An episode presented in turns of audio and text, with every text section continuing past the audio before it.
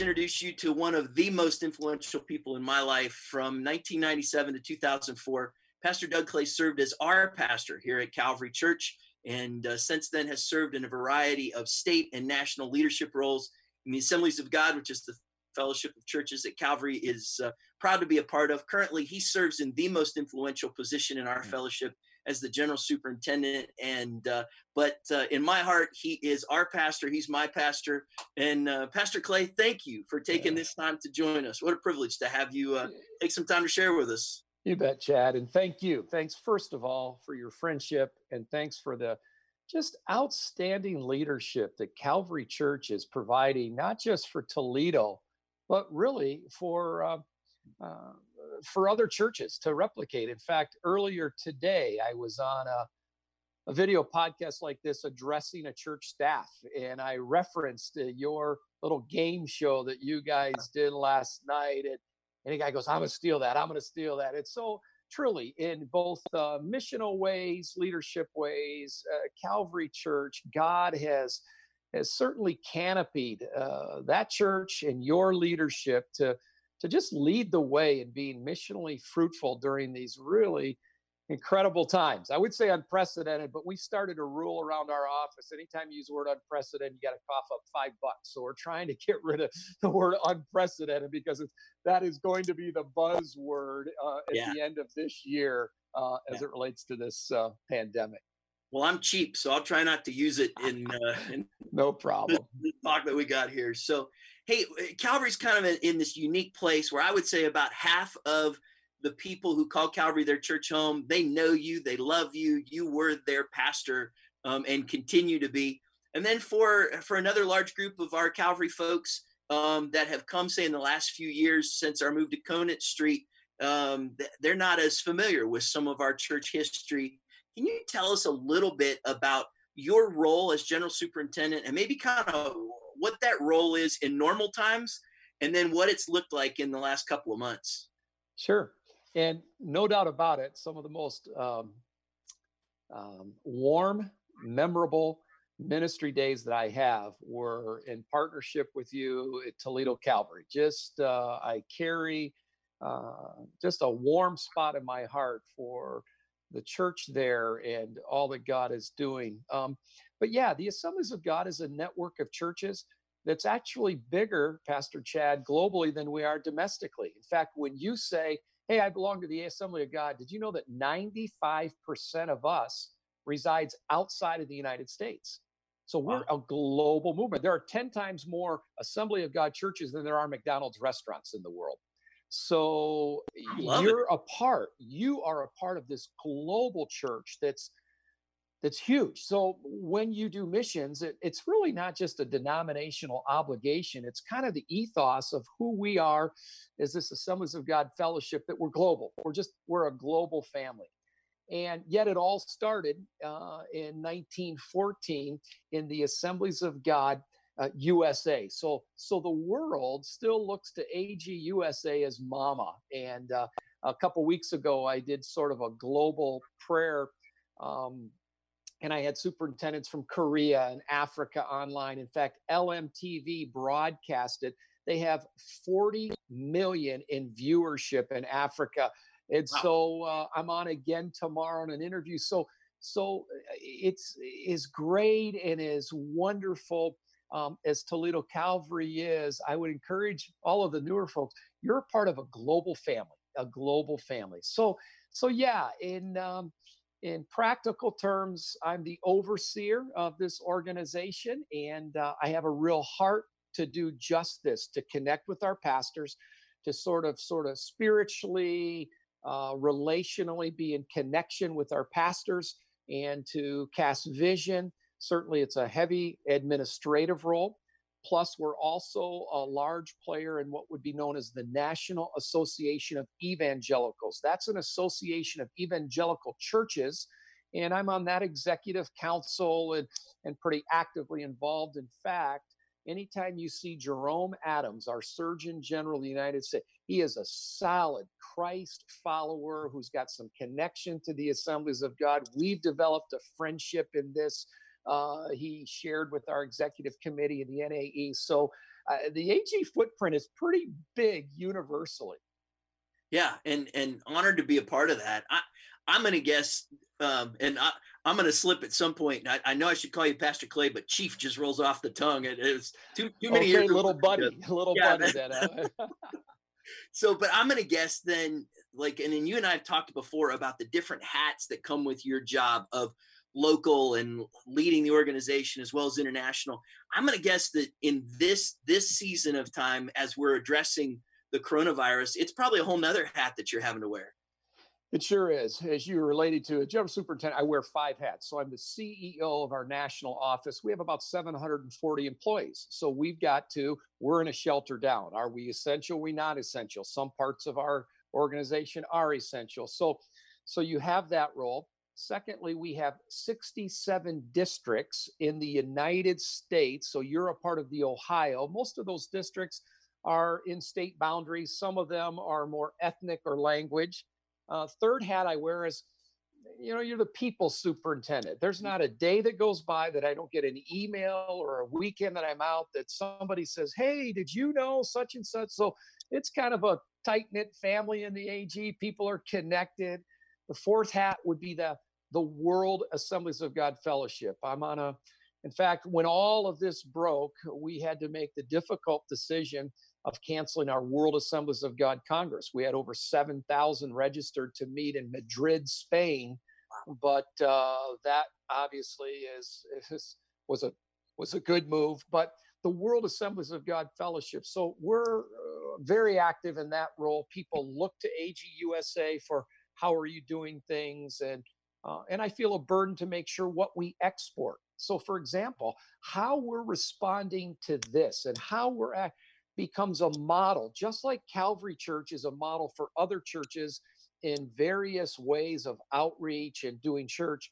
So I feel this responsibility that our fellowship, the organization called the Assemblies of God USA, is a model for some of our fraternal delegates around the world. And then the fifth hat, as I indicated, um, we're the largest Pentecostal player in the NAE, the National Association of Evangelicals.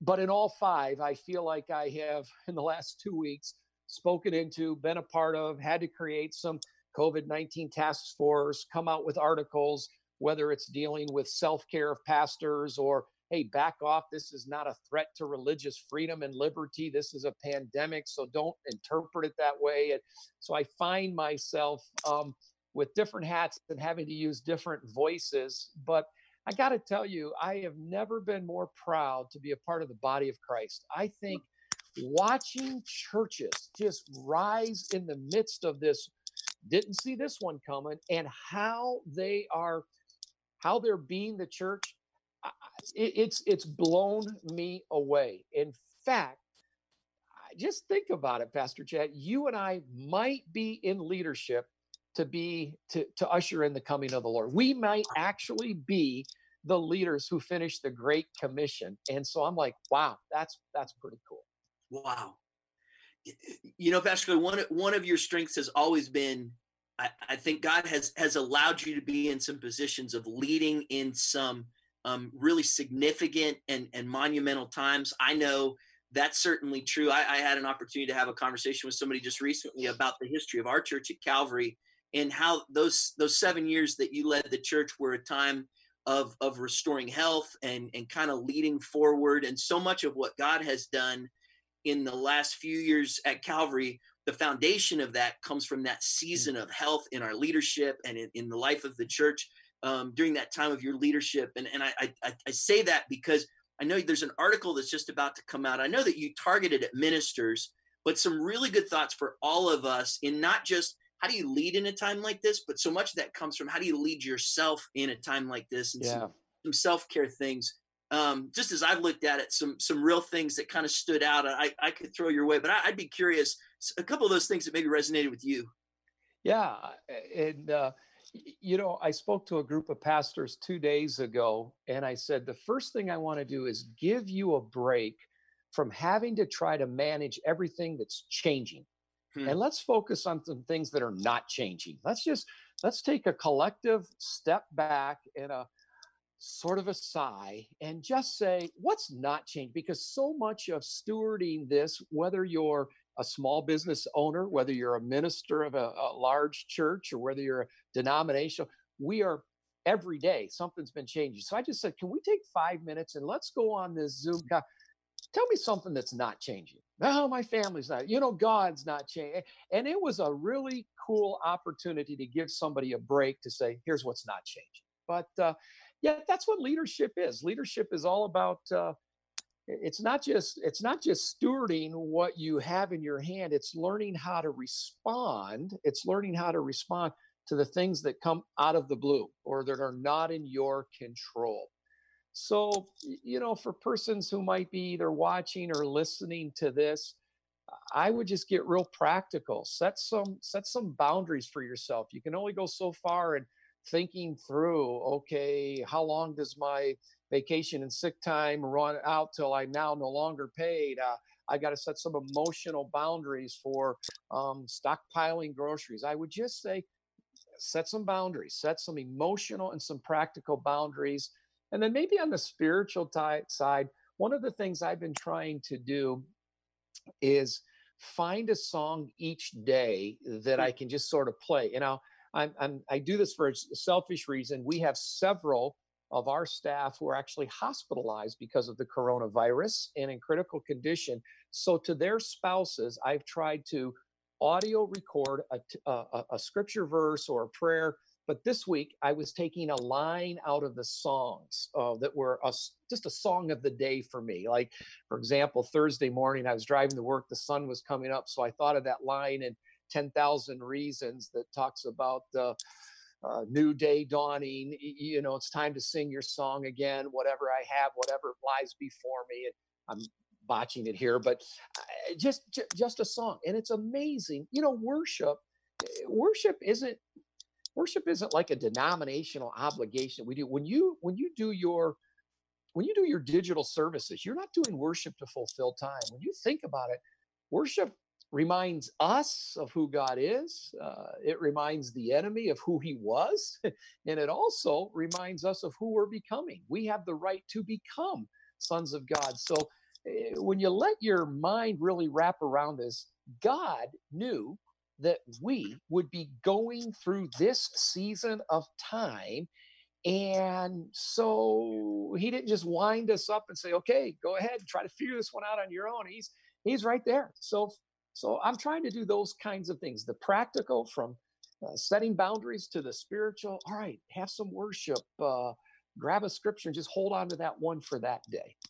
Well, and I, I, I really appreciate that and that that perspective that's there, even of you know the concept that we we could be leading in a season that sees the return of Christ, and that that God didn't just wind us up, but He knows where we're at. I, I was talking with a, a friend today, and and a lot of the dialogue was about, you know, I, I don't want to be in this place.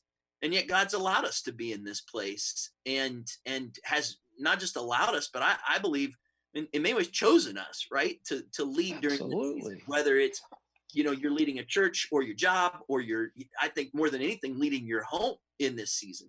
And and I do believe that as Christians in the season of times, we are greater than the hardships we face and through prayer that unites us but um, you know in one of the outlets one of the interviews uh, off camera the interview person said can i just ask you do you think this attack is from satan? Huh. and i said no i don't. I said i think it's we live in a fallen world and these types of things happen. I said but let me talk to you about something even more hopeful than is this attack from satan let me talk to you about the coming of the Lord. And I quoted that verse that said, This gospel of the kingdom shall be preached, and then the end will come. Well, you think about it, Pastor, in the last two weeks, how far reaching some of our messages have gone.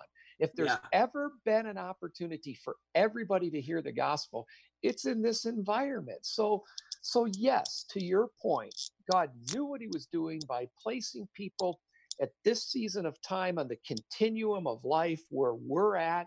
And I don't think this is uh, some demonic attack on the on on Earth. We Earth is in a fallen condition. We're not going to be glorified to our heaven, But with every crisis does come an opportunity for the mm. gospel to shine, for the gospel yeah. to shine. Guess what? Good Friday was not good. I mean, you know, there was nothing good about the crucifixion of Jesus. It was unjust, it was unfair, but what did it provide? The salvation of man. So, you know what? This there's nothing good. There's nothing good about a two month hiccup in our economy and people getting there is not one single thing good, but God does work all things together for good to them who love the Lord and are called according to his purpose. Well, and eh, you know, as you're talking, eh, it, it helped me to think. You know, I, I just want to say thank you because one of the one of the real benefits of your influence in my life has been that perspective to see. Um, I remember you used to say, "Hey, everything is spiritual," and not in not in the sense of you you have to be super spiritual, but recognize that every part of your life is a part of your relationship with God, and we don't blame everything on the devil. We we live our lives in in in in focus to serve God. That's why I love even in that article you mentioned, hey, don't don't miss the, the role that humor can play in this. Because I, I know, Chief, you helped me to live a life that was healthier and more balanced and not like, hey, I want to be super spiritual over here, but then I've got to be kind of carnal over here. The reality is who I am as a child of God, it flows through yeah. every part of my life. And that really is important in seasons like this. Sure. And I think what happens when you dichotomize that, hey, this is life, this is spiritual, then when the two kind of try to intersect, you might blame the other one for what's going on. It's all, it's all spiritual, it's all together. And, uh, you know, we're in it. And so that's what's, that's probably what's encouraged me most about watching, particularly in our tribe, churches like Calvary and the Assemblies of God, is we haven't taken a back seat. Oh, woe is me. And, and, now, I'll be honest, I hope all of this is a precursor for a large trumpet blast. I'd be very, very happy if this large trumpet sounded, boom, we're out of here, you know. Yeah. And, uh, but it, unless that happens, um, okay, h- how do we reach one more for Jesus? How do we become conduits of hope? Here's one of my prayers, and this is what I pray for. I pray that we would have um, the spirit of the Good Samaritan just come over us, this a, a Good Samaritan spirit when you think about the story of the Good Samaritan, there's a lot of characters in that story. You have spiritual leaders who they just kind of want to debate it. You know, well, is this sickness really from the? Eh, eh, eh, it wasn't. They didn't see the plightful condition as something to get involved with. They just wanted to debate it. Well, then you had the robbers. They they they really wanted to take advantage of that situation for their own good. And I I abhor when I see that happening. And I pray we would never do that. And of course, you had the the the uh, the temple priests they were on their way uh, to do an internship so they didn't want to involve themselves and mm. you know i, I likened that to some church people are oh i got to only look out for my business no life is bigger than you in fact sometimes fulfillment in life is when you understand it's not all about you that you're not the general manager of the universe and so when you can get involved in love 417 and those types of campaigns it's so healthy but the Good Samaritan, what fascinates me is, you know what? He looked at the situation not to gain anything. He looked at the situation not to be debated. He didn't look at the situation to avoid. He said, All right, I'm in. I'm in. He rolled up his sleeve. knocked out my uh, uh, earpiece. Next Samaritan gets fired up. He gets fired up. but seriously, he got involved. It cost him a little something. He, he used his own money, his own donkey to take care. And so I, that's that's what I'm that's what I'm loving watching churches saying, okay, let the spirit of the good Samaritan. We're all in. We're going to make this thing happen. My buddy, who's a coffee dealer, uh, just yesterday ground 500 pounds of bags of coffee and had this little thing. If you drove by and kept the wheels rolling and the window down, they would pitch in a five pound bag of coffee. It was awesome. It was awesome. He just said, you know what? We just wanted to kind of be a conduit of hope uh, in this time. And so that's fun to watch the body of Christ do things like that. And how important is it, like, like that, uh, you know, that that in the midst of it all, one of my one of my uh, concerns is this: is that I'll be so focused that I'll fail to think creatively. Like I, I know your friend you're talking about, and the the coffee pitching idea, and I'm like, okay, that's awesome. How do we think creatively of how God can use us? and not let ourselves get stuck in this mix. Sure. that's a good well, really good. Certainly, you know, we're a we believe in the work and the person of the Holy Spirit, and in yeah. my understanding, He is the source of all creativity. He is the source. I have to be honest. Uh, I, I'm excited about where we're at. One of my deeper concerns is what do we look like when the green light is to welcome back? You know, yeah. when when first Sunday back, and I uh, I think I think we'll be stronger. I think we'll know how to do church better in fact, one of the outcomes of what I'm seeing here, and and um, um, Toledo Calvary would probably see this as well. You know, we're in, in terms of assemblies of God, we're 106 years old, and you think hmm. about it. I've never seen in my ministry an opportunity for the builder generation and the millennials to come together like they've had the last two weeks. I haven't read one blog where somebody's trashing a concert. In fact, last night there was a king and country concert yeah. for a convoy of hope and millennials and builders were all thumbs up and happy emojis mm. on that millennials have helped builders set up uh, online platforms and so i pray that this generational connection will really be uh, continue to live out but i i also pray i think one of the challenges that we'll face is uh, although although we can do this, there there still is something about breaking bread together, koinonia, kind of true. And uh, I I have in my mind, I probably the first Sunday back when you say, "Hey, turn and greet your friend before you're seated," you'll probably lose the service. It'll be about a 15 minute hug fest and how you doing. And so, uh, but you know what? This church, the, the the church, when you study church history, we have always, always grown and thrived during times of persecutions or setbacks. Mm-hmm. So, and in the Assemblies of God, this isn't the first time. 1918, at the Spanish influenza, the General Council actually shut down. They shut down revivals across the country. Churches were forced to shut down because of the Spanish flu. So it's not the first time. And yet, through that, boy, the church bounced back. They didn't they they didn't say, well, we can't do ministry now. They came back as stronger than ever. So I have that kind of faith that we'll be stronger one year from now than we are today. That's awesome. That is awesome. How you know how how how should Christians be praying during this time? Like I, I know early on you you gave some real insight to that as you as you've seen this process um, I mean, I, I think there's some basic ways that we pray for safety and protection our own homes and families, but uh, but uh, on a, on a on a scale from kind of where you sit, how do our prayers make a difference? Yeah, I, first of all, I would say don't let your prayers be biased because of your political persuasion. You know, you you pray for for uh, solutions to come from wherever from the medical world from the political world so don't don't pray politically biased i guess i would just say so for me i'm trying to pray for those who have been affected for those who are first responders for the body of christ to truly be the body of christ and then two scriptures that uh, i feel like this the lord gave me and, and, and they're common but everybody's got their own but I, I i've been praying for this sort of pandemic of hope to sweep throughout our churches. But the two scriptures that are really just big for me are Second Timothy 1 7, that God hasn't given to us a spirit of fear, but of power, of love, and clear thinking, sound mind.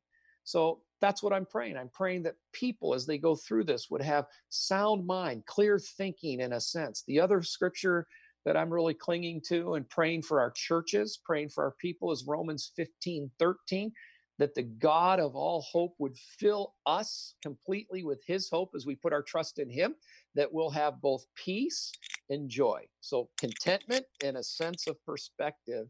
And so, I would encourage people grab a scripture and pray that scripture. Just literally pray a scripture uh, for the situation. Eh, that's huge. You know, a friend of mine, um, just today we were talking, and and he, he's gonna he's gonna start memorizing Psalm 91 mm-hmm. because he not only wants to help him him his own self to find peace but he's going to do it with his family as well to kind of yeah. help them you know walk through this together. And that that concept of you know i think we put the bible over here and we put our life over here but mm-hmm. bringing that together is is huge. Well, so one, good. one last thought pastor. How how do we pray for you? Oh, you know thank you. Um, I, I, carry uh, paul says uh, uh, in addition to all of this, I carry the weight of our churches. I, I really do. I, uh, I, I remember when I went to Toledo Calvary. Um, I was driven by a burden. I remember oftentimes talking with you, Pastor Chad. That, hey, everybody's got a soul, and people that get it. People, I, I had a burden to um, to really see a church nurtured back to health and become missionally uh, fruitful. Um, I, I, think when I said yes to this position, uh, it is heavily administrative. It's heavily um, you, you, lead at a distance and you cast vision at a. Di- I, I thought, Lord, could I have a burden? Um, I do. I I really do. I'm still driven by Bible engagement, spirit empowerment, missions participation. But every time I say yes to doing one of these, and every time I, all right, I feel for that church. How do we help that church? Uh, how do I help our superintendents deal with district affiliated churches who they're responsible for, and some of our smaller?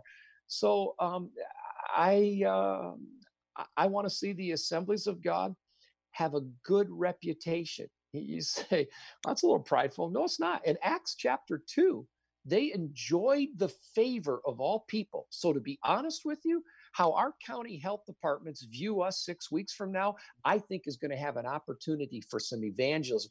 Unprecedented. Think about it. Think about it. We've we, we've been so good at developing an attractional model. Hey, come and check out the lobby at this new theater called Calvary Church. We we built an attractional model. Now all of a sudden, we've had to be sort of a representational model. We've had to be the body of Christ. And I pray that the end of this, they'll go, man, four ones, they loved 417. What they did is what causes people to want to check us out. So that's that's really one of my prayers. And uh, and it, just as we continue, there's a lot of frailty with uh, Christian higher education, many of our schools, they're not heavily endowed.